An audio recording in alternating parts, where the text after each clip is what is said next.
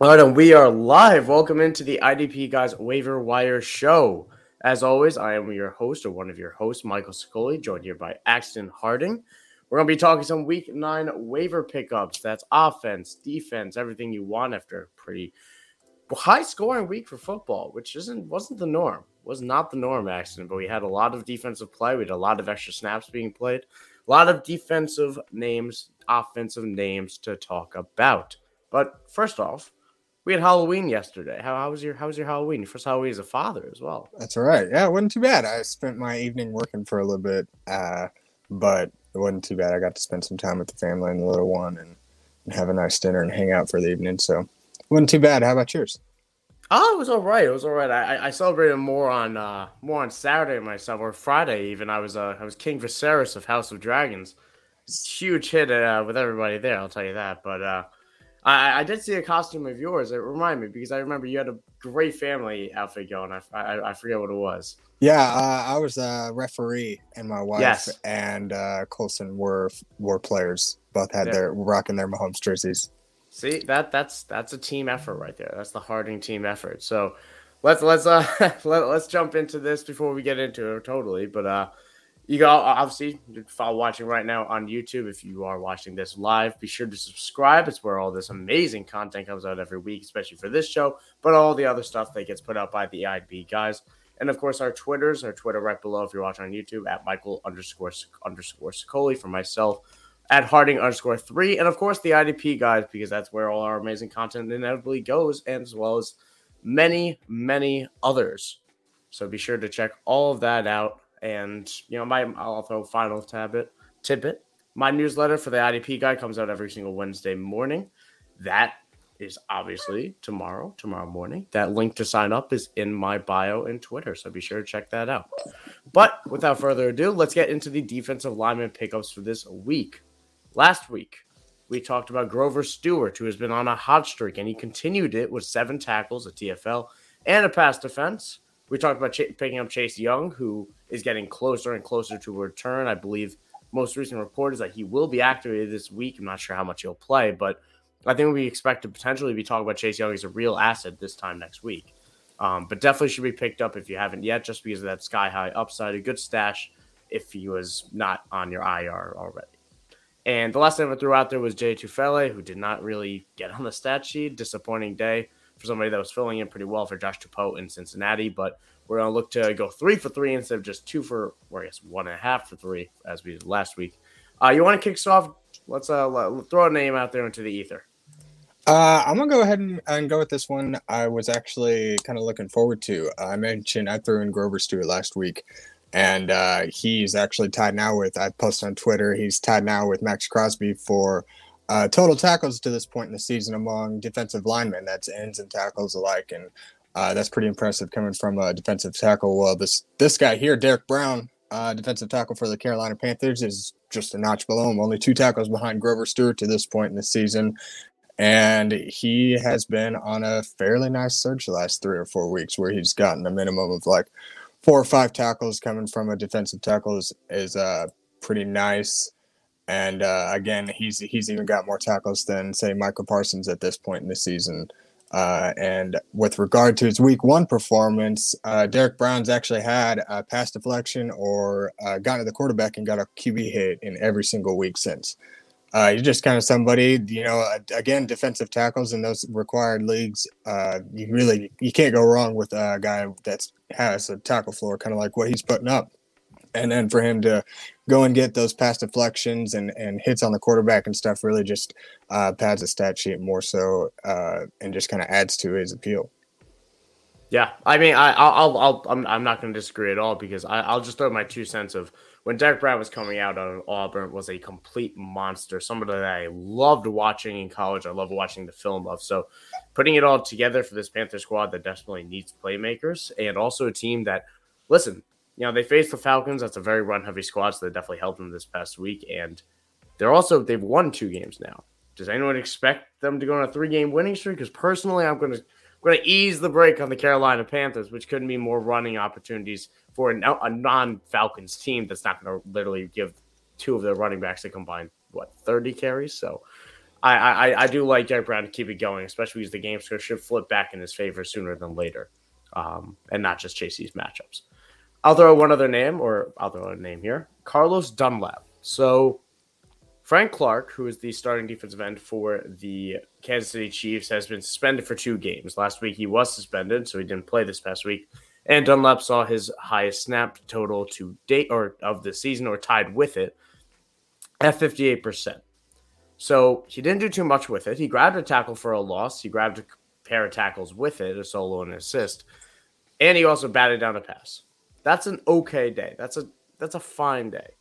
But I think we can lock in close to that yet again against the Titans, which again we talk about a run heavy team. We talk about a team that has a quarterback that might want to fumble more often than not, and an offensive line that's been suspect all year long. I think Dunlap can get on the stat sheet, grab a tackle for a loss, grab maybe instead of just two tackles, they can get to three to four next week.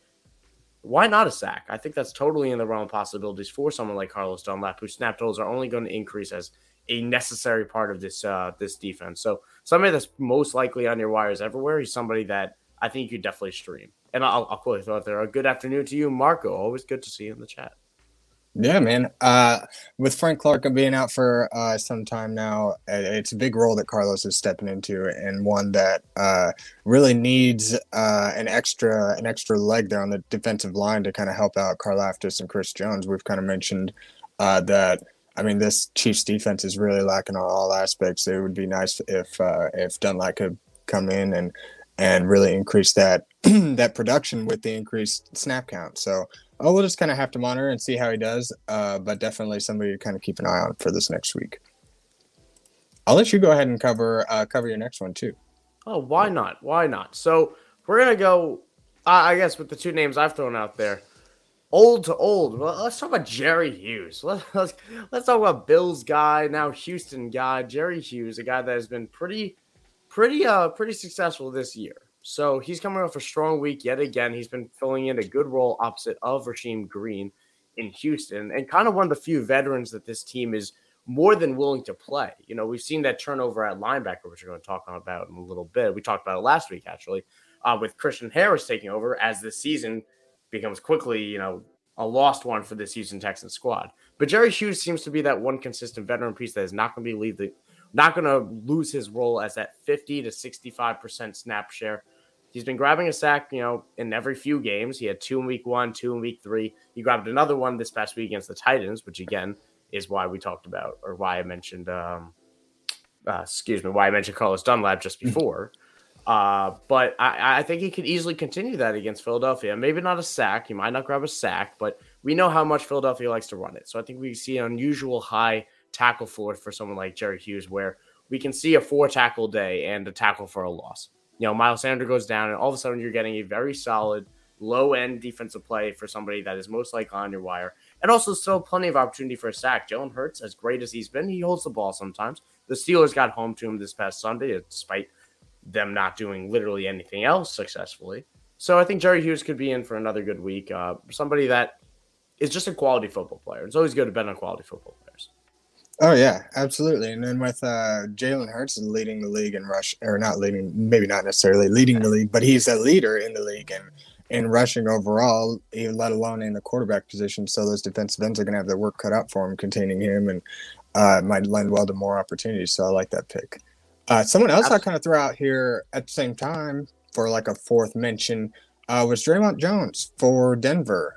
Uh, he's seemed to uh, seen a fluctuation in his snap count the last few weeks, but uh, has rather been pretty consistent with his production in that time. Uh, in the last three weeks, for example, he's got 16 tackles and three sacks. Uh, so disperse that up how you like. It's looking like pretty good production for somebody that could be out there on your waiver wire and just be worth a look. Uh, if nothing else, maybe a stash. Yeah, and I call that I, I really do call that the Pat Surtain effect of a team not wanting to challenge this Denver secondary whatsoever and mm-hmm. then you know it's in so factor trying to run it, run the ball. And Denver, they've had some ups and downs, but it's the one place you can try to beat that defense because it's a really strong unit. But let's move on to linebackers. I'll say it every single week. The meat of the position. Last week, I, we mentioned Jamin Davis, who finished with six tackles and a TFL, kind of a middling day. He got his 100% snaps despite having some questions about that in the middle of the week. Um, An interesting note about him, he did, was not wearing the green dot. There's more on that in this week's newsletter. Again, link for that in my Twitter bio. Um, but you know, Kamren Curl was interesting enough. But uh, we mentioned about Akeem Davis Gaither, but more so if uh, more so if Zach, Zach Wilson, more so if Logan Wilson didn't play, Logan Wilson got back on the field. So reserve role again. He was out there, but he didn't pile anything up on the stat sheet. The best thing he did was celebrate that uh, that strip sack over there with his teammates. So uh, yeah, that was that was more of a fill-in. And we talked about Christian Harris, who was a big hit. He got seven tackles and played hundred percent of snaps for the first time this season. We saw Christian Kirksey take that linebacker two role for the first time this year, dropping out and then Harris jumping in. It's very important to remember. I'll throw that out now that one-win teams. This season's over for them, pretty much. Uh, for the Texans, the season might have ended in week four. You know, so like that's that's where they start looking for these younger guys. And it's always important to look at where we talk about Cody Barton, a guy that wasn't that good to begin with, but he was also a veteran on an expiring contract. They want to get someone else in there because there's no point of seeing what Cody Barton could do. And at least Seattle's competitive, so maybe that's not totally fair. But let's get into the pickups for this week. Let me switch this banner over from defensive lineman to linebackers. Let's uh I'll start off with somebody that I, I want to talk about number two on this list. So I'm gonna I'll start with number two, Jack Sanborn. So Roquan Smith is now a Raven. That is obvious. We have an article on the IP guys website that I encourage you to check it out. So I wrote it myself, and obviously that's my immediate takeaways to the big trade that happened yesterday. But I expect Jack Sanborn to take that linebacker two role. Obviously, I'll kick it off by saying if Nicholas Morrow is on your wire, you want to pick up Nicholas Morrow. He'll be the linebacker one for that team. He'll be 100% but Morrow was already at 100%. That linebacker two is a 100% role that Chicago likes to use. They use two linebackers every single play. I think Jack Sanborn, a 22 year old undrafted free agent out of uh, Wisconsin, uh, I, I, forget if it was this. Yeah, no, he's a rookie. He's undrafted this year. He had an impressive preseason. He looked great. I think he gets that role for all the same reasons I just mentioned with Christian Harris. The season is lost for the Bears. The Bears are playing for next year. So Jack Sanborn is the youth option you may have traded for AJ Klein, and he could factor in if Sanborn struggles. But they've got to see what they have in this 22 year old guy that could be a cheap, reliable option for them, opposite of Nicholas Morrow. So I think Jack Sanborn gets first run with this, not somebody else like Joe Thomas and not like uh, not like AJ Klein, not just yet at least. Yeah. Uh, no, you're exactly right. Uh, if correct me if I'm wrong, but Nicholas Morrow has the uh, green dot, correct? I would imagine so. Okay, yeah. so he's out there making the play calls, but it seems as if when it comes to his production and his play style, he's playing a, playing a little more passive passively, uh, where he's letting Roquan kind of go in there and take all those uh, those tackles and and the production. And I think I don't see why things should really change. Uh, Jack Sanborn being a young a young uh, first year linebacker coming in trying to make a name for himself. I don't see he comes out and shows shows that he wants to play and be here just one week, it's going to be his. and Marl's going to let him have it. He's going to be content, uh, you know, taking his six to eight tackles a game and making the play calls every week. So uh, definitely a good one there. Uh, someone we've actually mentioned. Uh, moving on to our second name, I believe. Uh, we mentioned in the past uh, because he got traded and was kind of seen. We were just kind of interested in, in uh, his time in the new team and to see what his uh, snap share came of it. And that's Jaylon Smith. Uh, in the last few weeks, he's really actually he's kind of fluctuated a little bit with his playing time, but as of late in the last couple of weeks, he's really seen it uh, increase even up to the 80s this last week, where he got seven tackles in that time. Uh, I think he's really providing good a good amount of production, especially considering the uh, limited snap count he's had up until this point. Uh, I can only imagine that they're looking to keep him in that role, and that 80 could jump up even a little bit more. And if he keeps getting uh, more more games where he's seeing that 80% snap count, I don't see why he couldn't uh, couldn't give you a nice a nice tackle floor at the very least. Yeah, and we mentioned it this weeks ago when they added him back. You know, there's a guy that was on this team last year, and we talked about how bad of a player Tae Crowder is. You know, Tae Crowder is not that good of a football player. And this Giants team is good, unlike the Texans, where we're saying, you know, maybe they give younger guys a run. Maybe they wouldn't bring a Jaylon Smith in to play him. This Giants team is trying to win right now, and they deserve to win. And Jaylon Smith saw 80% of snaps. Tae Crowder saw his lowest of the season, around 35. The switch is being flipped for me. So I, I, I love Jaylon Smith as a pickup this week. The last name I'll throw out there is Sion uh, Takitaki. If I hope I'm pronouncing that correctly, I was watching the Manning cast where they don't talk about the players. Um, but if you were watching the Joe Buck, I'm sure uh, Joe Buck uh, broadcast, I'm sure they were calling his name every single t- time because it felt like he was next to every single play. And he only had seven tackles, despite me feeling that way.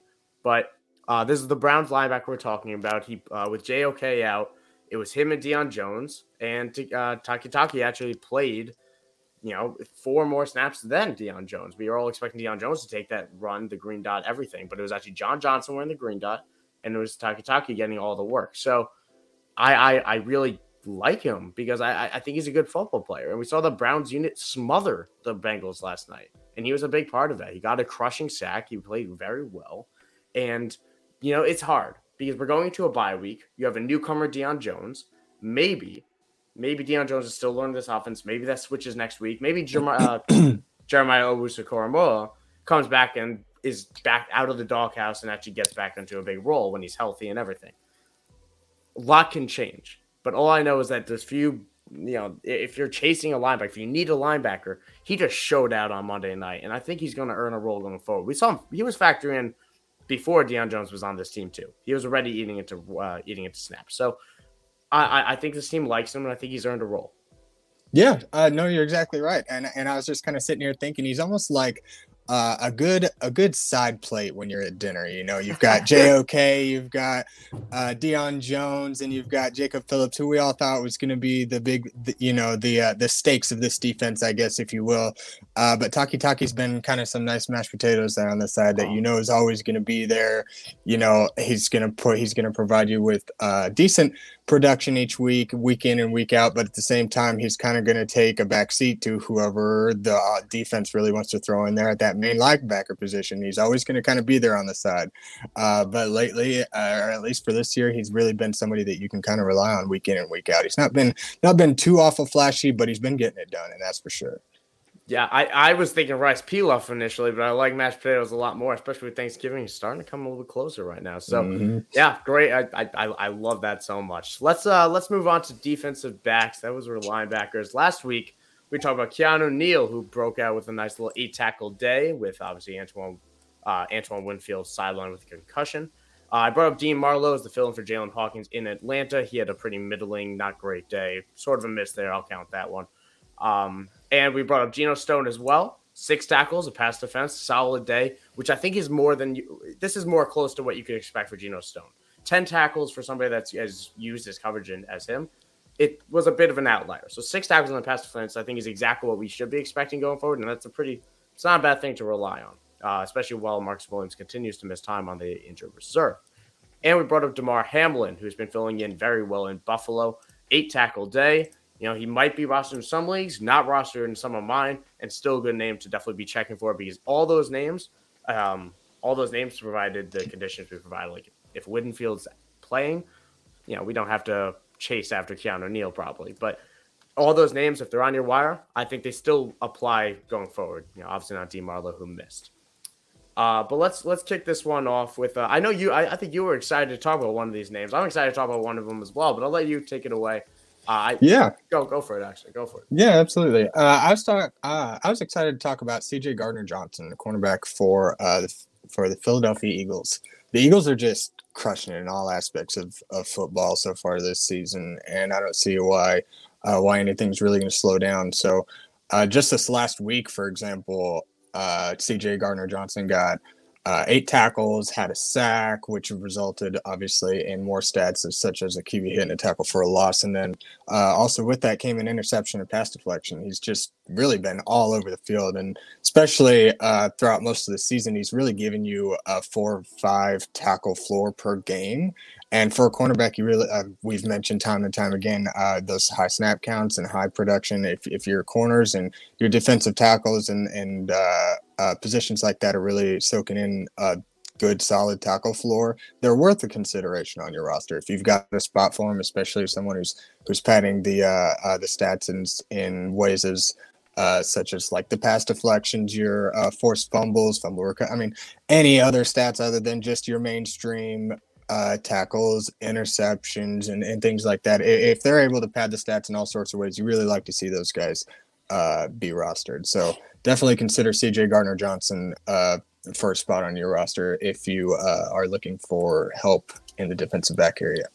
Yeah, and I was lucky enough to be at that Philadelphia Eagles uh, Pittsburgh Steelers. I saw that. I, I I know, and it was a ton of fun. A lot of fun to watch my Steelers be one of the worst teams in football yet again. But you know, CJ Gardner Johnson could not miss him getting that interception. Could not miss him being a very big part of this team, and has been ever since he was uh, traded for. And we talked about this in the beginning of the year. You know, this is why you know track this show from start to beginning.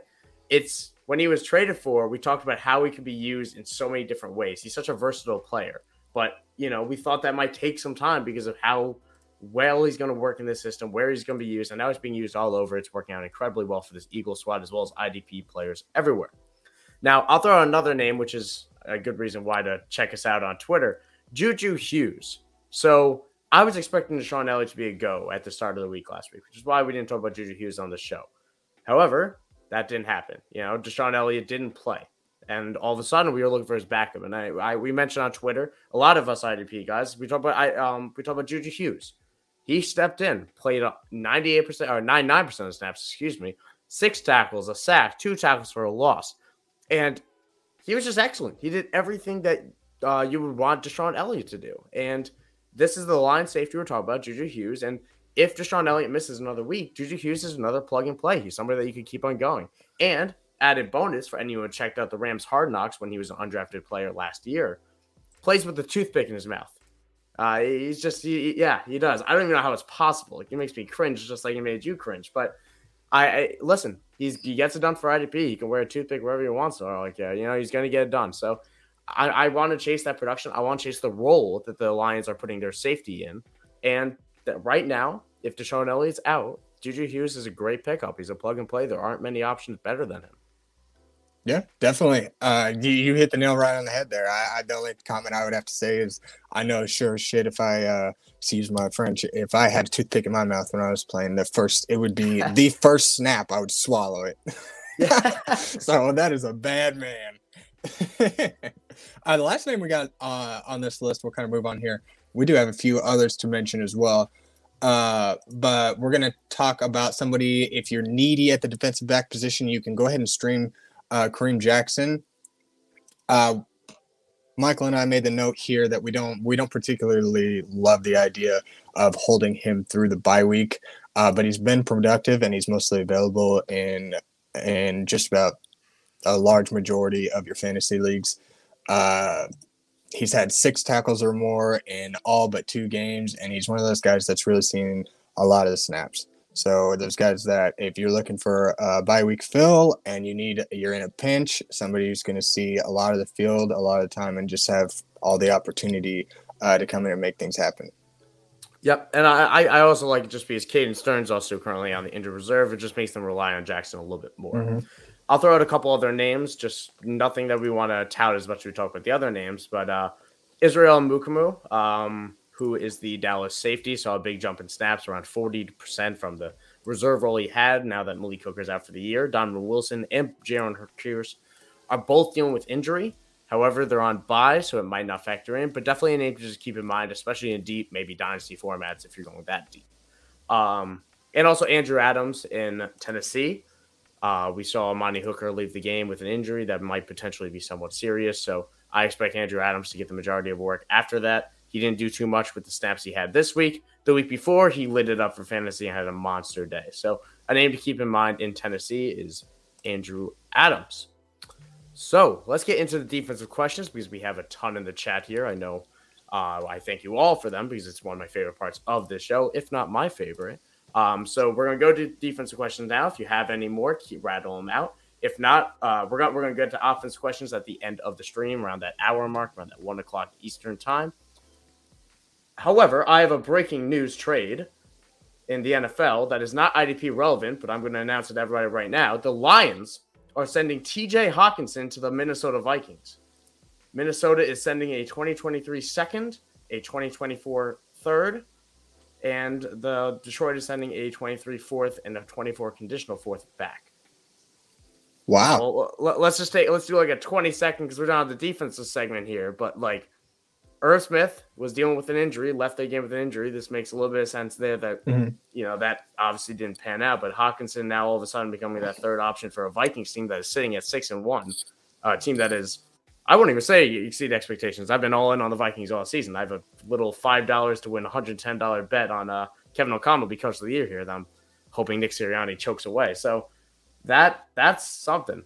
That's that is that's now. wild. Well, how do you think it might affect the other receivers? I guess we well, can get into that a little bit later. But I was gonna say we have a tight end segment to get to. I guess we could. I mean, there's. Not, I'm not picking up the backup tight end in Detroit to be honest. I'm not picking up Hunter Bryant, but wow, um, that's that's something. I mean, all that does for me. I'll give a quick little tidbit. Jameson Crowder's role when he comes, or Jameson Crowder, Jameson Williams' role when he inevitably comes back in a month, a little bit safer. Amon mm-hmm. Ra, as safe as it can be. D'Andre Swift's on 80% route participation this past week. So let's just say he's going to continue to catch a lot of passes. Um, I mean, listen, Josh Reynolds was being phased out of this offense in the sense that he was out there, but he wasn't getting work. This might be a, this probably helps Josh Reynolds more than it helps anyone else on this team. Ultimately, it removes a chain mover. So Jared Goff is probably the biggest loser, right? Yeah. Yeah, yeah, definitely right. Uh, yeah, because he's been somebody that that Goff just kind of looks to when he needs when he needs a clutch play. You know what I mean? And uh, I, I kind of like it for for TJ Hockenson. Anyways, I think maybe he might not have such big splash games moving forward, but he might get a little bit more consistent usage uh, just in the game to game, week to week basis. Because you know, in Detroit, they got so many so many mouths to feed over there that it seems like Hockenson really flashes here and there, but uh, he hasn't really been somebody that you really particularly want in your lineup every week. We'll just kind of see how it plays out, though. Yeah, and there's the subsequent news that Irv Smith has suffered a high ankle sprain, according to Adam Schefter. He's expected to miss multiple weeks. That makes sense given the trade that was just made. Aggressive move by Minnesota, new general manager in there as well. So, wow, you know, good for them. I mean, listen, six and one, why not? Why mm-hmm. not? And Hockenson's still under contract given his fifth year as well, given he was a first round pick. So, hey, let's get to defensive questions. But my goodness, as I was saying, offensive questions, which I'm sure we probably have a few we could talk about even more later. Offensive question we're going to get to at the bottom of the stream here. We're going to get to defensive now. Keep on listening to those questions out because we always love answering them. Uh, let's start with infinite poss. Oh wait, that is an offensive question. Love the infinite possibilities. We're gonna get to that at the end. Uh, let's start with the Marcos question. Um, have to drop one of his linebackers uh, between Alex Anzalone, Logan Wilson, uh, I'm assuming that's Quincy Williams, Zaven Collins, and Divine Deablo. The NFL, yeah, the NFL lab finally figured out that Deablo is not a defensive back, which was ridiculous to begin with. And I saw that it might have, yeah, they they they switched him mid game, put him on the bench, which is why don't play in NFL. People listen, just try sleeper, try MFL, try anything else. Yahoo, you know, I like Yahoo a lot. So, but um, yeah, if you have to drop one of them, I, I guess uh, my answer would probably be probably Zaven Collins. Uh, Zaven Collins' production has been a little bit spotty. Um, I, I, don't hate dropping Alex Anzalone either, but for the same reason I mentioned before, Detroit might be looking for a younger guy, but there really isn't another guy to step up. Malcolm Rodriguez could take that 100% role by the end of the season, but still, uh, I, I think Zaven Collins my answer here. How about you? Yeah, I'm in agreement. I was kind of back and forth with, look, or I was just kind of taking a look at uh, Logan Wilson, Quincy Williams, and Collins. And Wilson's just got that six, seven, eight tackle floor. And David Collins has kind of been all over the place a, a little bit. So I think, uh, given the circumstances, I think I'm going to go ahead and go with you. Uh, I'd be dropping David Collins here. All right, let's move on to a question from Infinite Possibilities. We got to get to one of them here. We're talking about deep 16 team IDP Dynasty League.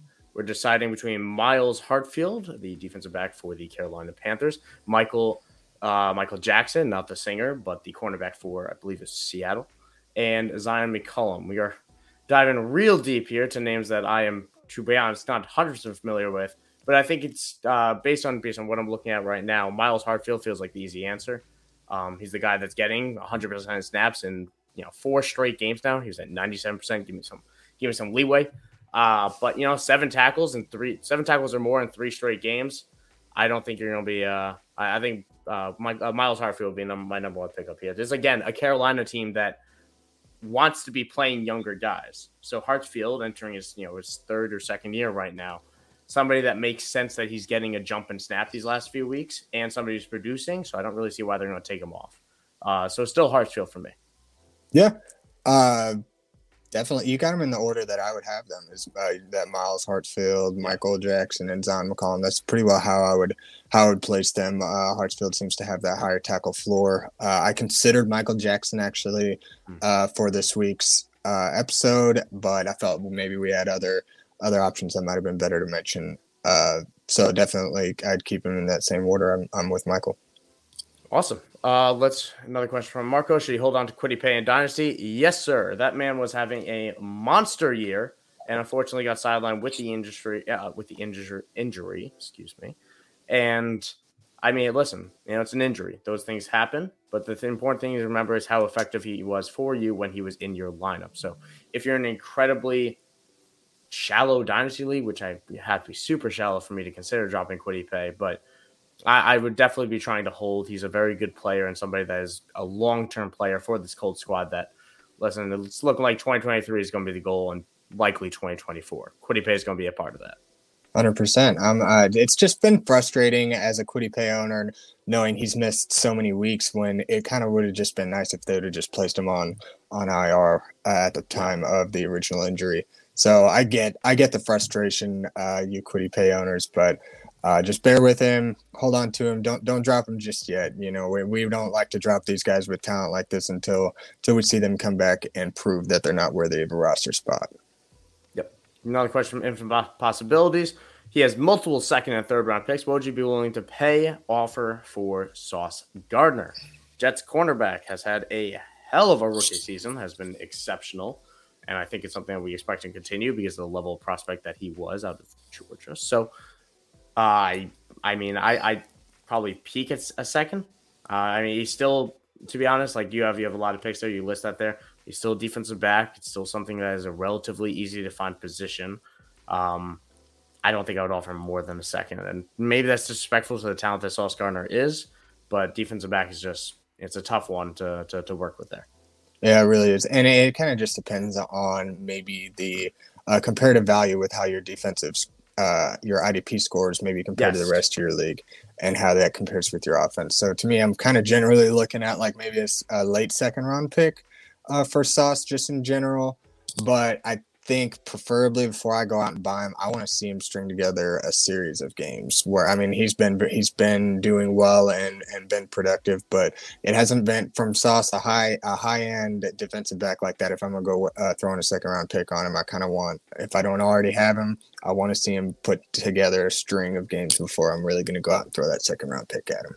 Yeah, the thing with defensive backs is when they play well. I mean, teams are avoiding Sauce Gardner. So mm-hmm. He's not getting some of these interceptions, not getting some of the tackles at times because the teams are avoiding him for 75% of the game. So guys, you have guys like Shaquill Griffin who are terrible and are playing awful, but they're getting hyper targeted. And he's targeted like 24 times in three games, like before he got hurt this past week. So, like, I mean, sometimes you just pick those guys up, you spend a fourth for them, and they provide you six weeks of starting play, and that's worth it over paying a second for a guy that is – hit or miss because some games teams just won't avoid, won't throw to them. Some teams you are not throwing the ball much at all. If you're playing the you know the Bears, the you know Falcons, and all of a sudden they're just not getting it done. So uh, I I wouldn't pay more than a second just because the volatility that defensive backs have.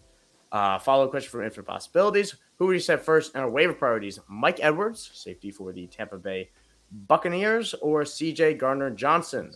So Gardner Johnson's the guy we brought up on the waiver show, obviously, you know, not too long ago. You can always rewind if you missed it and watch it afterwards as well. Um, exceptional player. I'm going Mike Edwards here without kind of a shadow of a doubt because CJ Gardner Johnson will put up probably 10 to like they're both great.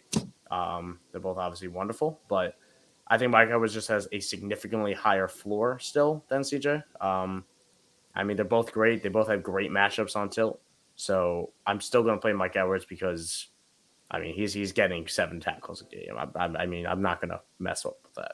Yep, I'm in agreement. I'd say Mike Edwards. I'd I'd put my uh, waiver wire bid in for him over C.J. Gardner Johnson in this case, uh, especially with uh, kind of a banged up defensive back group they got over there in Tampa. I think they might rely a little bit more on Mike Edwards. He might have a little bit more opportunity, uh, but CJ Gardner Johnson is definitely doing well uh, in a great offense. He's just he's just got a lot more talent around him. So I'm with you. I'm going Mike Edwards.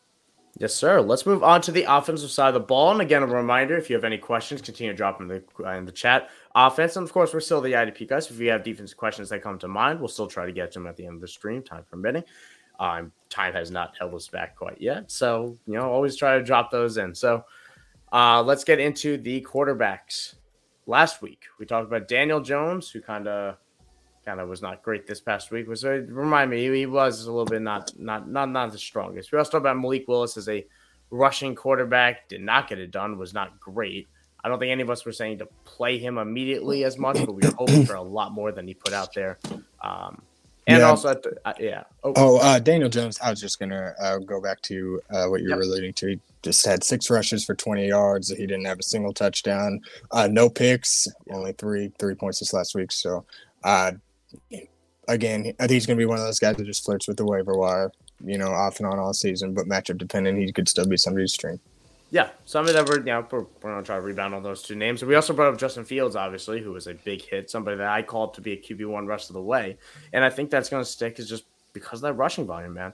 And I think mm-hmm. the Bears are figuring something out with Fields. And I mean, hell, you, know, you take Roquan Smith off this defense, that team's going to struggle a little bit more. You know, a little bit more favorable game strips, quicker plays even for uh, for uh, for Justin Fields. So I really do like him. And I'm going to stick on that rushing theme with this first name. I'll talk about Marcus Mariota, who's available in 74% of Yahoo leagues. And he has been quietly a very solid fantasy quarterback. He's been, you know, top 15 option. And that's because he's running the darn ball. He has six carries or more in all but one game. And that one game, he had five, and that was in week four.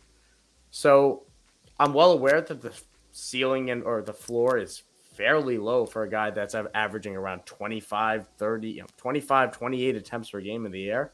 That's really does not leave too much margin for error. But like rushing quarterbacks, he throws it sometimes in the red zone. He's averaging, you know, touchdown in the air. He grabs one on the ground sometimes. He's running six for 40. It's a lovely baseline.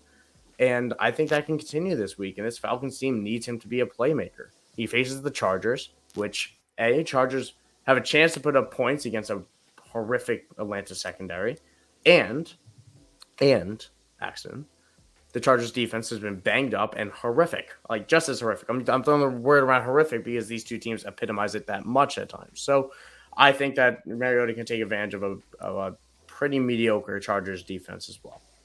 Yeah, no, you're exactly right. Like you mentioned, he's just been kind of a, a quiet, quiet top performer lately. Uh, that rushing upside's really just been in his favor.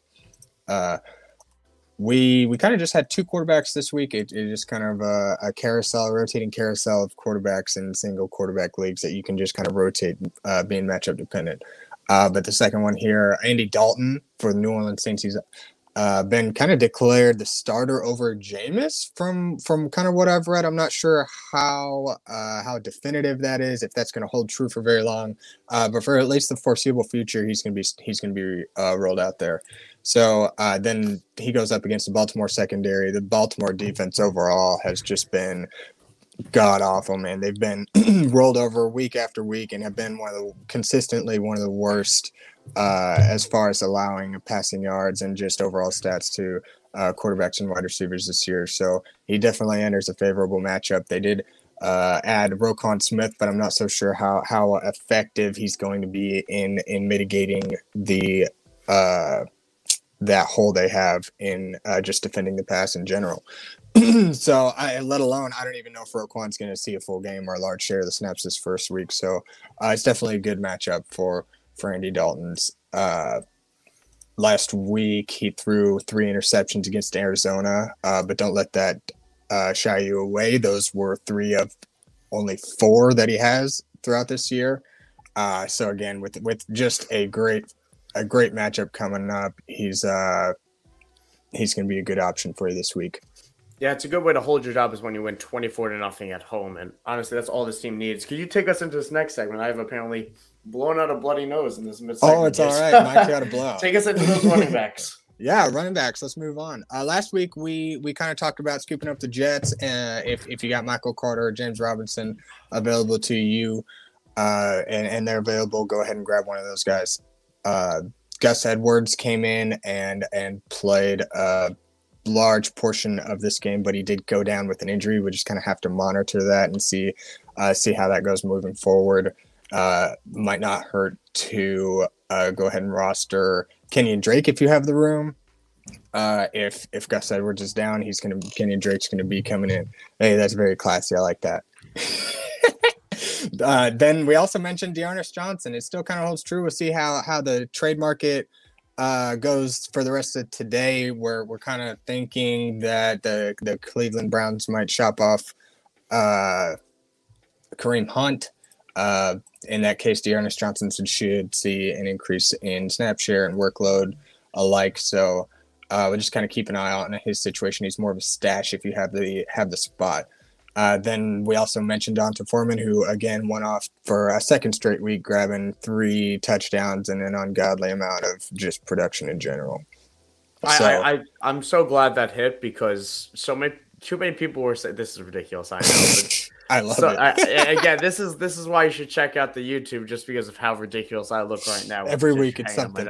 It is something. so yeah, I mean, but this is why I like. I'm so happy D'Onta Foreman did what he did because so many people were saying don't even bother you know, mm-hmm. like.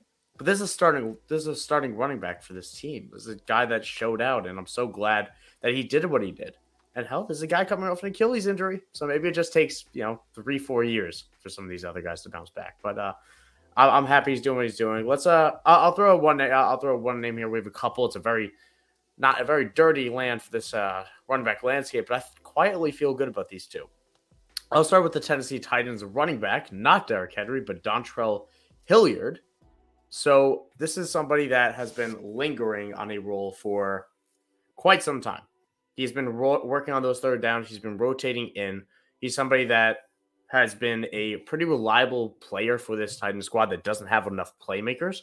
And it works so well right now because when he has Malik Willis, the Titans are running the ball and not letting the not letting Willis throw at all. It's not happening. Like they're not gonna let this past week or so, I'm throwing what 15 times. So it's not to happen too often. And they won the game because of it. They're going to continue to pound the rock and Derrick Henry as well as as well as Dontrell Hilliard. So I think that that's something that can continue, especially because if he comes back, let's say it's Tannehill, Hilliard gets dump downs, and better yet, faces the Chiefs. So either they're going to run run like hell um, on the Chiefs and have Derrick Henry, Dontrell Hilliard get decent amount of touches, and have a decent, quiet PPR you know day for Dontrell Hilliard, or it's Tannehill, and Tannehill could be jumping down like it's crazy. So I, I like Dontrell Hilliard as a available flex this week, a guy that listen, we're we're in week nine. There are a lot of teams on bye this week. We're talking, I think it's like eight teams on bye this week. It's something insane, actually. By Mageddon, so, man. Yeah, it's by Mageddon. This is by Mageddon this week. So I think you could do worse than Dontrell Hilliard, a guy that is you know, he's at least going to be out there and he's going to get touches while, you know, there's just no one else to get them in Tennessee. Yeah, you're exactly right. And I was actually just doing, uh, running through kind of some stats uh, as far as defenses go, just kind of what's been allowed to uh, uh, posi- different positions uh, by team. And the Chiefs are one of only two teams that appeared on the top 15 most points allowed list for quarterbacks, tight ends, running backs, and wide receivers. All four of them. Them and the Lions were the only two that showed up on the top 15 of all all four of those lists. So there's going to be a lot of points to be had in this game. And with the wide receivers going down and Malik Willis starting a quarterback, it doesn't really seem like there's going to be a whole lot of passing. So I would imagine that Hilliard's going to be pretty pretty involved in that short passing game. Give uh, Malik Willis a lot of dump off dump off opportunities and just quick, short, easy passes, uh, while Derrick Henry just runs it right through the, right down their throat. Absolutely. You want to talk about running down our throat, uh, run down someone's throat. You want to take this next name guy, a guy that I honestly could you could confuse him for a for a fullback. Do you want me to? Do you want me to run down this disgusting but probably viable fantasy name? Go for it. Go for it. All right, Caleb Huntley. Atlanta running back. Big boy. All right.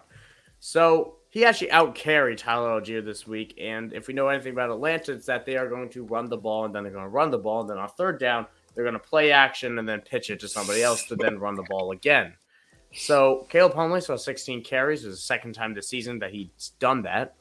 And, you know, he wasn't exactly viable the week after that. But we have a good string of matchups. He got it done this week in a good matchup against um, excuse me, against Carolina, and I think he's going to keep it going.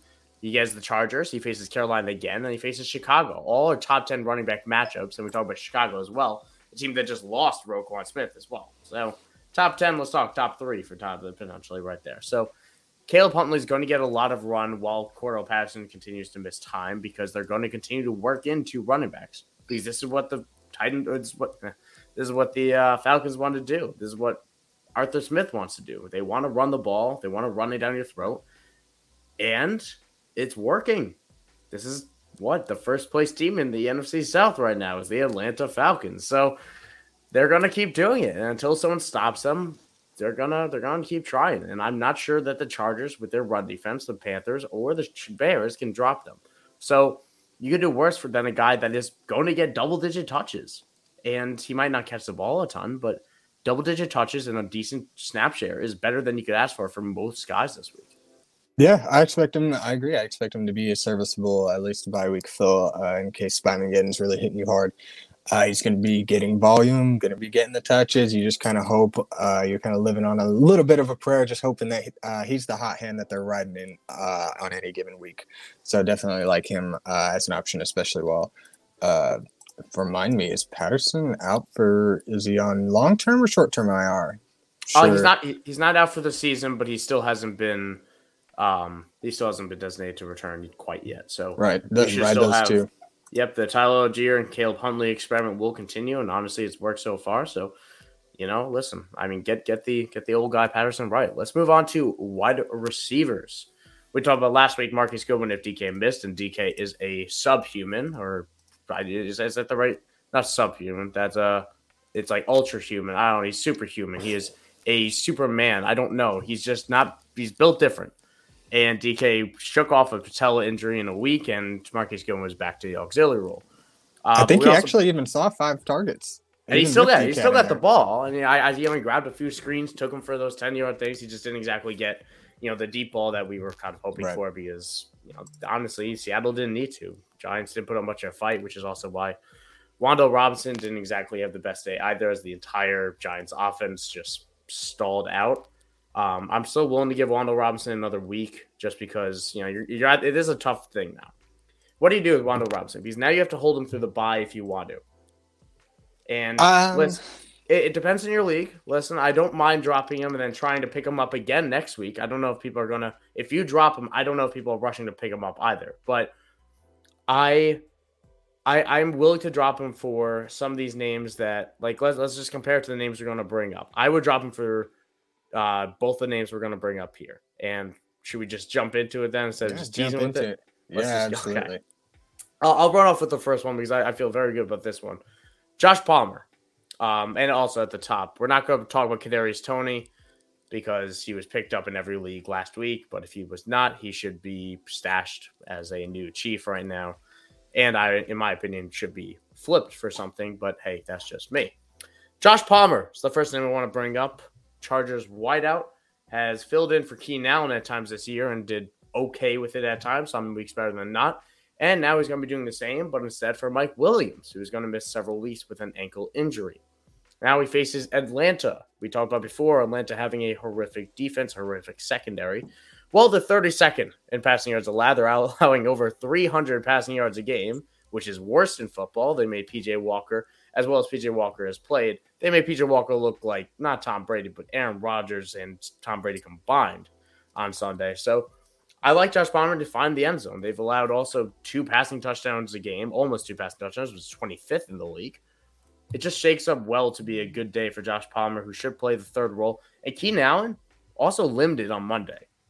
And still not right coming off the bye week and coming off the half roll. So Josh Palmer, assuming he's playing after his concussion, he should be playing a high snap role and somebody that you know it's you know excellent matchup, and he's available in widely amount of league, like seventy percent of leagues right now. So give a give a look. I, it's the type of guy I want to chase the matchup for, and could have uh, value beyond this week. You know, with oh, Mike yeah. Williams expected to miss as well.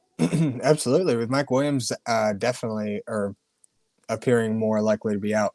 and Keenan Allen played a little bit last week, but he was still hampered. As this hamstring has been a lingering injury that's caused him problems all year long.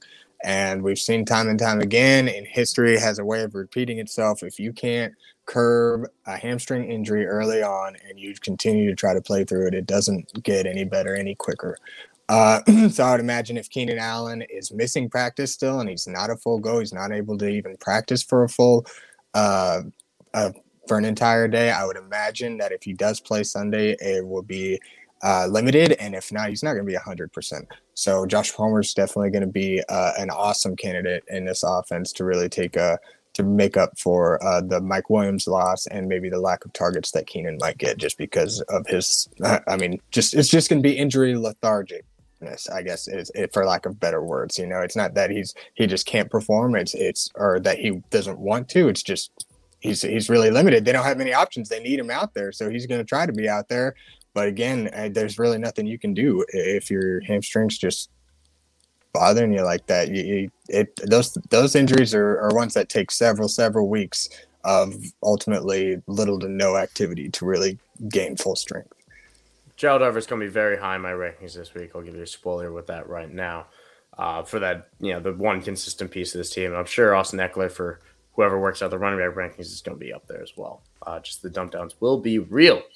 Mm-hmm. Uh, I'll throw out one other name. Just we had the news come out that Rashod Bateman's foot injuries are more serious than initially expected. So we have the issue of the Ravens pass catcher because Lamar is still effectively throwing the ball, albeit not that much. Mark Andrews is dealing with an injury of his own. We're going to touch on that in a second. But Devin Duvernay or uh, Devin Duvernay or Demarcus Robinson. Demarcus Robinson was the guy that got all the targets last week. Looked pretty darn good with it as well, to be honest. So, what are you what what are you doing here? Because I I still like Devin Duvernay, a guy who found the end zone, guy who's been the more consistent of the two throughout the season. He's honestly, in my opinion, the better player as well. And he gets, you know, the quicker touches, whereas we're talking about Demarcus Robinson is more of the the X receiver at wide. What are you? Which one are you chasing? If you're chasing either, uh, with Bateman expect to be sidelined for multiple weeks. Uh, I'm I'm with you. I'm going Duvernay. They, uh, Lamar Jackson just seems to like to find him for a lot of red zone looks or end zone looks, and he's found the end zone several times already this season. Uh, Demarcus Robinson's eight targets is very encouraging, but uh, given this offense and its inconsistencies when it comes to the passing game, outside of Mark Andrews getting a bulk of all the targets, there's not really a whole lot you can rely on week in and week out. So, uh, with with that said, I'm with you. I'm going Duvernay uh, over Demarcus Robinson. About anybody not named Rashod Bateman is who Lamar Jackson loves to throw to. Yeah. Uh, are there any other wide receiver names that you want to throw out here? Because I know we brought down a couple other. We have guys like Rondale Moore who popped off again, but then you you know he had a bad week, week last week, and you have to hold him through the bye as well. By apocalypse yet again, by, by again as you put it. Are you going to do that? We have Terrace Marshall who saw a huge taken up to uh, uh, usage this week and actually got the ball at times. I personally can't stand Terrace Marshall and didn't like him as a prospect, but I'm curious on your your takes on either. I I would I'm gonna hold on both. I would want to maybe pick up Rondale for next week, but I don't really want to hold him through the bye. I'm not chasing Terrace Marshall, but what do you think? I'm with you. Uh, I'd be more more inclined to pick up uh, Rondale Moore and throw him on my on my bench at the very least. Uh, with By McGinn coming, well, it, you said they do they they play with this week, don't they? They're not on bye. Oh, Cardinals. Well, I made that up. Yeah, I listen. Sometimes you know Sometimes the oh, hey. spookiness gets to me, you know. Yeah. Uh, but hey, no, no problem. they do, they do play way, Seattle. They do play okay. Seattle. Uh, yeah, is... I'm, I'm, definitely worth. I'm definitely interested in picking up Rondale Moore. Honestly, I, he got this last week. He got exactly kind of what I figured or what I was hoping that he would get as far as production and and uh, usage out of this offense, especially with Hollywood out. So I Looks like we might have lost Axton there. I'm not exactly sure what just happened. If you watch the YouTube, you're gonna see my gorgeous face right now, I guess. But uh, I mean, I, I, I now that he is not on bye, and he won't be on bye till week 14. Uh, Rondale Moore is definitely somebody that I, I, don't mind stashing. I don't feel confident playing in Seattle. We saw what Seattle can. We saw what Seattle did against this Giants team. Welcome back, Axton. Um, I don't know I was, what I was agreeing with you. I'll, I'll tell you, I, it was it was a weird but You weren't breaking up at all, but uh, Axton's back with us now for those not watching on YouTube. But uh, it's I, I don't mind picking him up. I don't want to play him against Seattle though. I think we saw what Seattle Seattle played very well last week against the Giants. This is a team that is a young defense. They're finding themselves. They're playing better. They're incorporating Bruce Irvin into this defense too a little bit, which is interesting. So, I, I I'm not going to chase it personally, but I might pick him up next week when he has another dud game and maybe booms the next week after. Yeah, yeah. Like to say I wouldn't be opposed to uh to put stashing him there at the end of my bench. Um, again, and just not looking forward to this next matchup, but definitely stash uh, while Hollywood's out. But then I also threw Terrace Marshall on there just mainly because they got rid of CMC and nobody really knew quite how this offense was going to operate, let alone like who's going to take up the massive workload that CMC was leaving. Uh, leaving, but it seems like about everybody. D'Onta Foreman, Chuba Hubbard got a little bit uh, there last week, and then uh, Terrace Marshall saw nine targets this week, uh, even with DJ Moore taking uh, taking a large portion of the passes, so uh, or of the receptions. So I, it's it's not somebody that I'm really chasing quite yet, but somebody you keep an eye on with with not many other options in this Carolina offense. He might be somebody that just sees a healthy amount of targets. I'm not saying uh, that he's going to be seeing the end zone or anything like that anytime soon. So it might be a little more boomer bust, but definitely something to kind of keep an eye out. Who's really going to get uh, the receiving work behind DJ Moore? Yeah, the numbers are promising for Terrace Marshall. I mean, you talk about the Christian McCaffrey trade changing this offense is a very good point. Christian, eh, eh, eh, you know, obviously Christian McCaffrey was traded right before Week Seven. In Week Seven, Terrace Marshall saw his highest snap total of the season at eighty six percent, huge, you know, doubling what he was at. And this past week, ninety three percent. He saw nine targets. He only caught four of them because I don't think he's that good, but it still represents opportunity. And he's a downfield threat. It's what he was at LSU. It's kind of what he is now. Um, he's a big guy. I, I I see the upside, and I don't mind chasing it. I just still hesitate to buy into the Panthers being this good of an offense week in, week out. Mm-hmm. I worried about it last week with Foreman, and obviously Foreman still got it done. And if Foreman can get it done, it's going to get done for the whole team. But I, I, I still remain skeptical. Um, you could do worse out there, especially in deeper leagues. You made all the great points with it. Yeah, rightfully uh, so, man. I just like again, somebody somebody keep an eye on monitor. Maybe just just yes, kind of watch how he plays out the next few weeks. For sure. And let's get over to tight ends. So last week we talked about Harrison Bryant and Irv Smith. Both missed. Irv Smith obviously also got hurt, but and Johnny Mundt stole the touchdown that I knew a, a Minnesota Viking tight end would get. Uh, but plain and simple, I those were really my calls last week, and I, I, I apologize for missing on them. We're gonna try to do better this time around.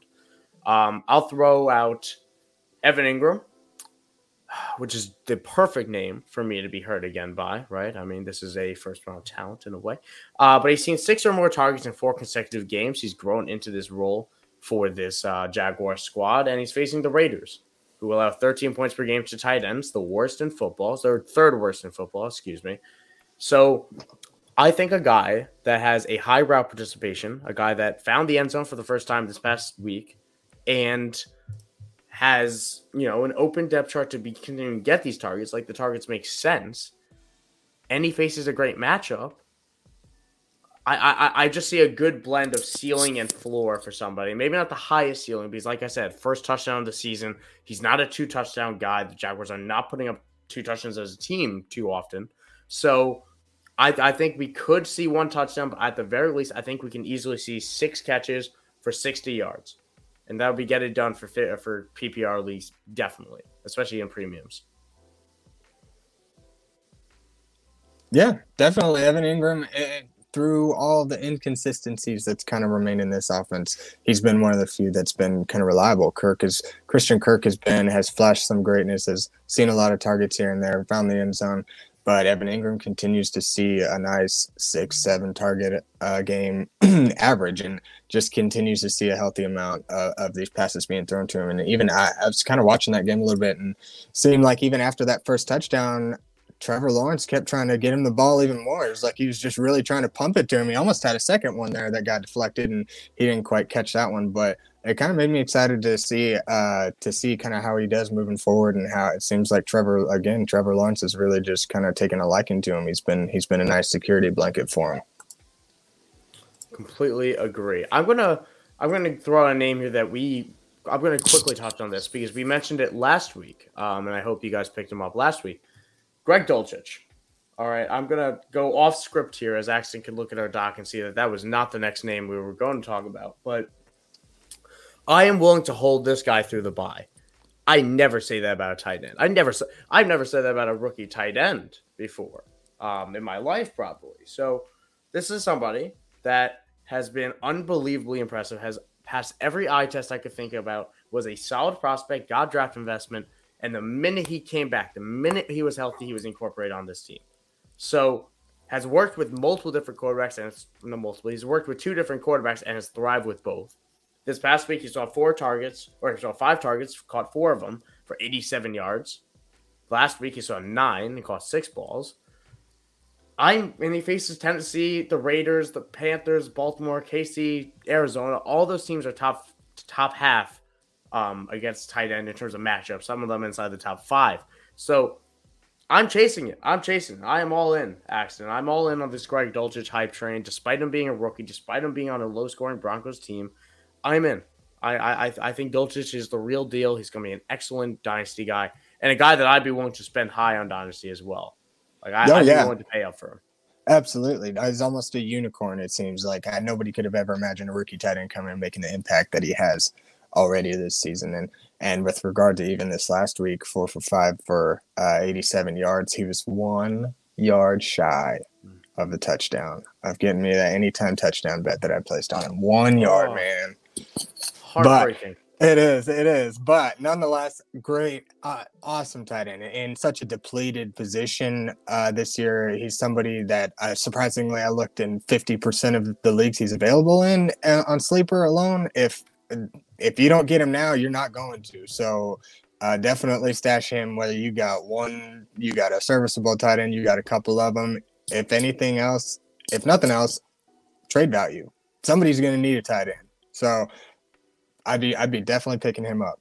Uh, then if we kind of want to move on, uh, we can mention another former uh, Broncos tight end, Noah Fant.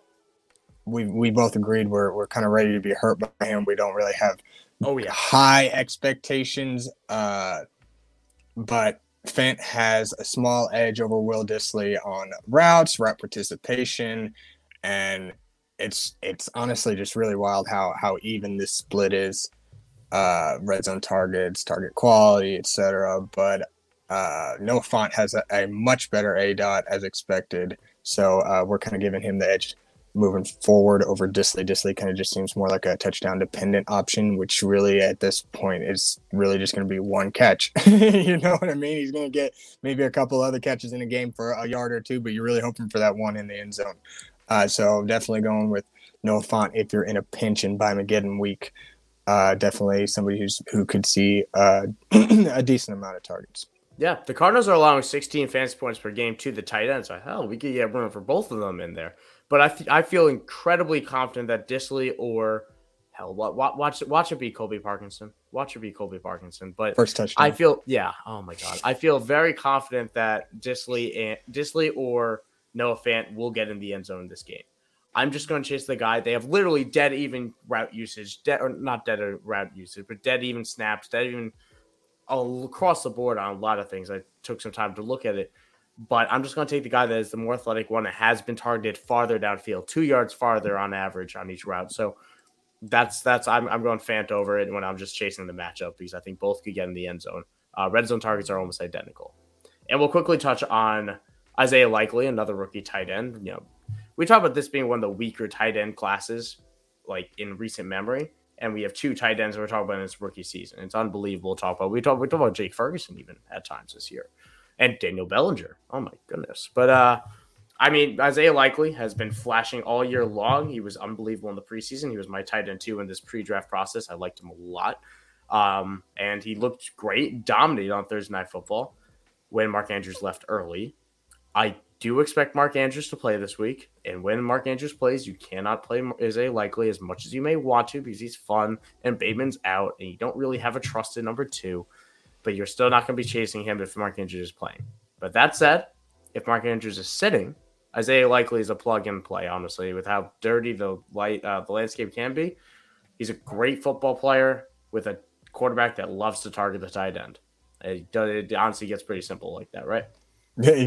It's pretty cut and dry right there. You know, if Andrews is playing, he's not really going to be worth anything. But if you do have Andrews and you're kind of worried about his availability this week or in the stash likely, uh, and don't feel bad about rolling him out there if Andrews isn't a go this week. Yes, sir. Let's get into some offensive questions. Again, if you have any more, be sure to jump in the chat. We're already over the hour mark and appreciate the high viewership that we're having right now of people sticking around. So I really do appreciate it. So, if the possibilities asked at the top of the show, would we take a second round pick for Antonio Gibson? He has a 4 and 4 record with Zeke, D'Andre Swift, Josh Jacobs, Damien Harris. I'm assuming Hassan Haskins and JaMycal Hasty. Uh, it's a 16 team IDP Dynasty, and he already has three seconds and four thirds. I hmm, think I hold. I think mm-hmm. I hold. If you can promise me this an early second, I would take it. But I, I, if unless you make me that promise, I like Antonio Gibson as somebody that will not leave. Antonio Gibson was supposed to lose this job, but he is too talented to, and he's earned his way onto this field. It's an ugly situation. Your running backs are top heavy with Swift and Jacobs. Um, I would I would keep Gibson in there as a guy that probably is the best flex value of the rest. I mean Zeke, I guess will have flex value because Jerry Jones refuses to quit the man, and it's unbelievably frustrating. Until but, his knees actually give out and he I, physically can't outrun anymore, they're going to put him on the field. I I, it, I cannot emphasize. There's a lot of things that annoy me about the NFL, but this is this is a top 15 one for me, man. I, I I just don't get it, but. I mean, that aside, I mean, you have Damon Harris being faded out a little bit there, so I, would hold Gibson myself. What about you?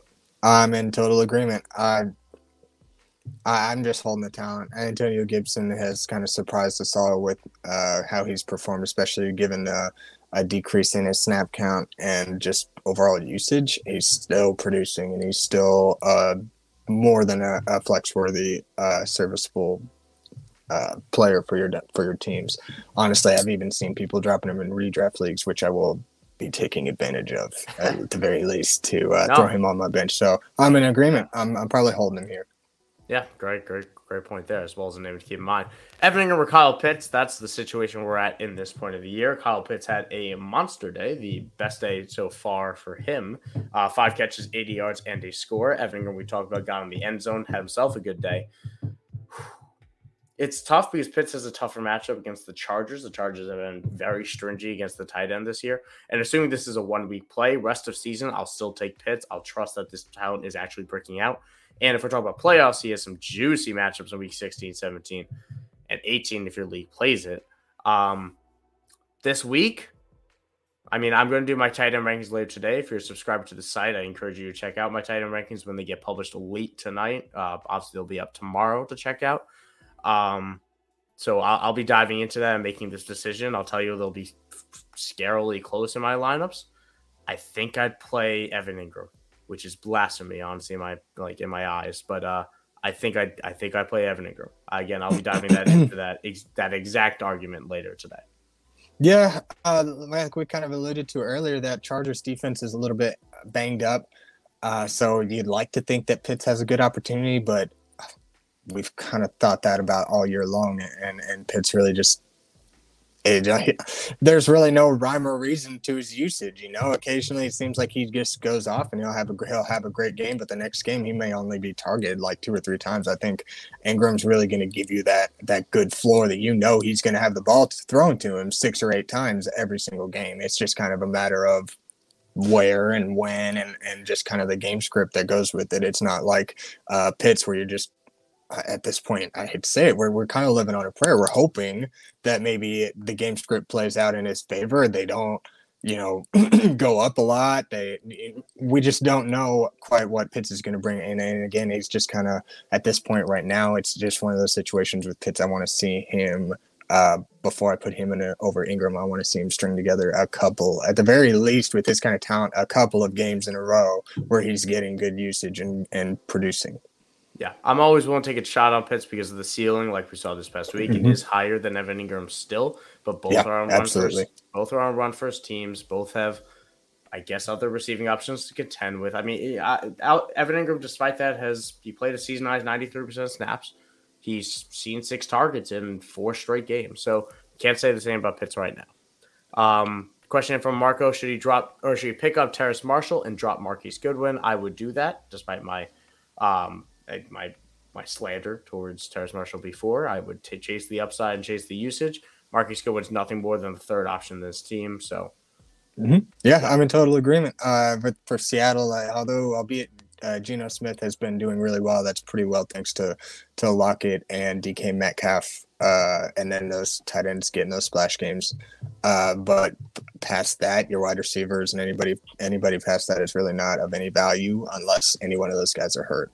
Uh, Terrace Marshall with CMC gone now, he's looking like he's going to be the second receiving option in this offense for the remainder of the season. You just hope that uh, his talent can warrant uh, serviceable production and that he can continue to get reliable usage. So I'm definitely for dropping Mar- Marquise Goodwin for uh, Terrace Marshall in this case. So I got a, got a fly going on over here, but uh, well, we got another question from Marco. But now on the defensive side of the ball, should you pick up uh, Jeff Okudah, um, Devin McCourty, Xavier uh, McKinney, or Roger McCreary? I'd pick up Roger McCreary. Roger McCreary's been a tackle machine. Uh, McKinney's been a little bit too inconsistent for my liking. Devin McCourty has been dependent on um, uh, dependent on interceptions, and as much as he likes to be floated up the ball at times, I'm not going to just chase those right now for him. Um, and Okudah's been fine. Okudah's been a very good player and quietly a much improved year for him. Um, but Roger McCreary is the guy that has the highest floor and highest ceiling to me at the same time. Yeah, uh, you hit the nail on the head. That's kind of exactly where my mind was going here. You got too much, too much uncertainty with the, with McCourty, McKinney, uh, Okudah. I think McCreary's really giving you that reliable production week in and week out. I, that's who. Uh, that's definitely my choice there.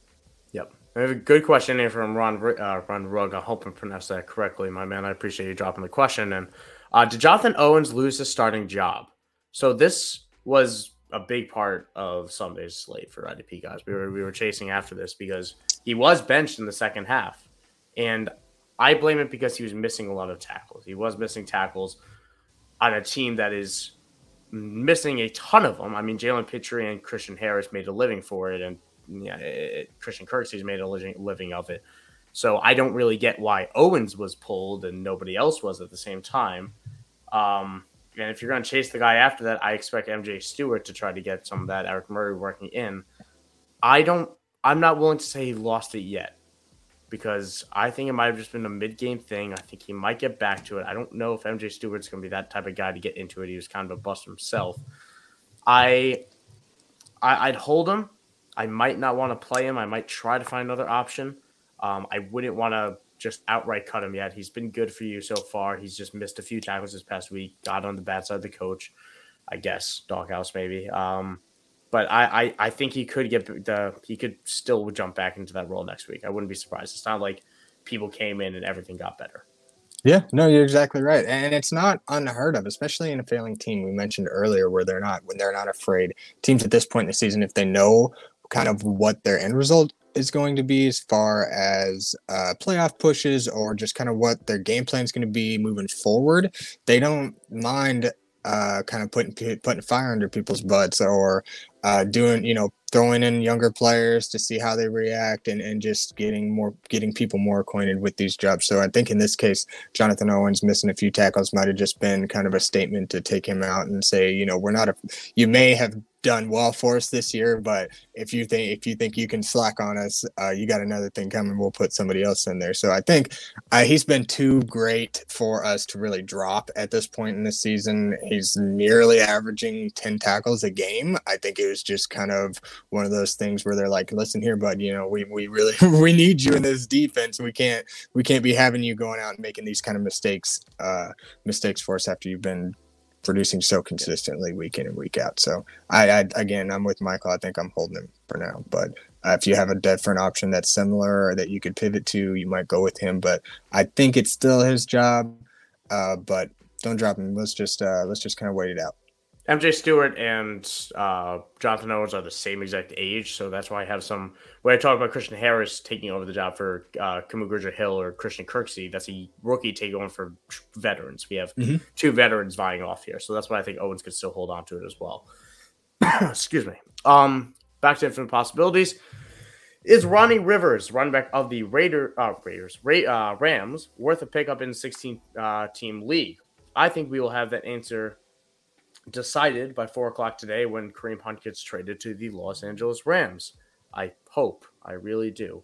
Um, but if not, if not, I guess so. I mean, he led them in carries, he led them in usage, he started the game for them.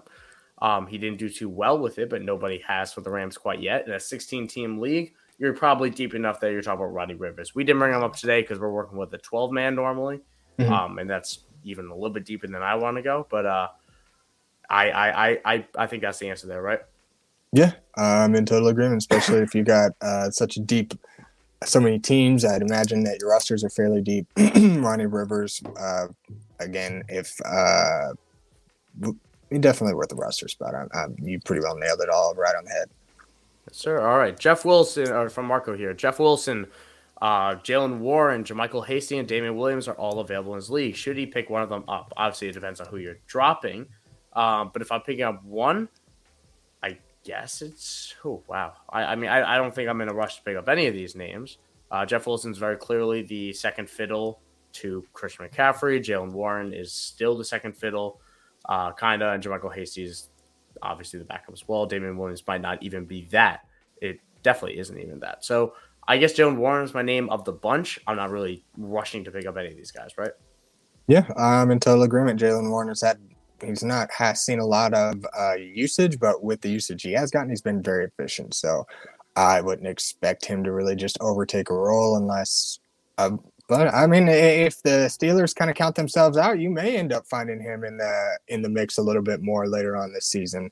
Uh, but for now, that I, I, think he could be worth. I think he'd be uh, he'd have the most upside and the biggest chance to see some production of, of this group, anyways. Yeah, and I have no basis for saying this right now. I'll start off with that, but I would not be surprised if the Steelers shut down Najee Harris when the season is like when the season is truly out of hand. I don't mm-hmm. think that foot is right. I don't think they're still locked into that contract for the foreseeable future for the next three years plus a fifth year option or two years plus a fifth year option. They want Najee Harris to work out still. They like Najee Harris. He's a good guy in this locker room. I think the foot's bothering him, and I wouldn't be surprised if he got shut down. We see Jaylen Warren actually get some run as a player, um, especially when the Steelers, you know, two and six team right now. They will, you know, the season's done almost for them. So uh, that that's that's where I lean on Jaylen Warren. His interesting name. Uh, infinite possibility brings up he wants to get out of the Chase Young business. Draft him as a rookie hasn't gone crap since owning him. I would argue got something in his rookie year. He was pretty darn good his rookie year in spots, and obviously towards the ACL last year, and you know obviously hasn't totally worked out since. Um, what draft would we ask in trade? I'm holding personally because I do think the value will bounce back. I do believe in this talent. This is an Ohio State guy that was the number two overall pick, and people I know were saying he should have went ahead of Burrow actually, um, which I didn't agree with. But I, I I still like Chase Young quite a lot. I guess if I'm looking to trade him an early second into flex type of thing, maybe you know. Yeah. Um, right? I mean, that's kind of where I was leaning too. I, if I if personally, I'd be holding him. Uh, but if I were going to take a trade again, we kind of refer back to uh, kind of how the rest of your league looks uh, when you're talking about IDP performances comparatively to the offense is kind of where you get your trade value differentiation. Uh, generally speaking, a second round pick doesn't seem doesn't seem far off. That that'd be pretty acceptable for for a guy like Chase, especially now. Uh, it might be tough to get a second round pick yeah. Uh, out of him just because of the injury. You may have to wait until he comes in and produces something for a week or two, but if you can get it now, I think that seems fair. Yeah, I, I, that's that's. I guess we're on the same page there. I hear from Grant saying they couldn't believe that didn't uh, Browns didn't target either tight end last night. Truly thought Brian would be the target number two for Cleveland, as did I, Grant, as did I. And I won't lie, I thought he was about to score when they uh, he looked uh, percent looked to his left on that first drive or first scoring drive, and all of a sudden just dumped it down instead. And I was very very upset about it. Won't lie. Kind of had a first touchdown thing going on there. Three dots was 69, and then he totally tanked for me. Um, he was running some routes. They obviously line him up for a blocker because of how much they just ran at will. Uh, just disappointing day all, all around for a player that I still believe is a good player. Question in here is a top level question. One of the last ones we got here: Justin Jefferson or Stefon Diggs? Would you trade Justin Jefferson or Stefon Diggs? I'll just quickly say if this is dynasty, you're obviously holding Justin Jefferson. Assuming this is redraft, um, I'm taking Diggs. I mean, Justin Jefferson, for whatever reason, can't seem to find the end zone. And he's still unbelievable. He's still getting it done. He's still great, but Diggs is. And that's really the difference, right? Yeah, 100%. Not to mention that Justin Jefferson now has a new teammate to.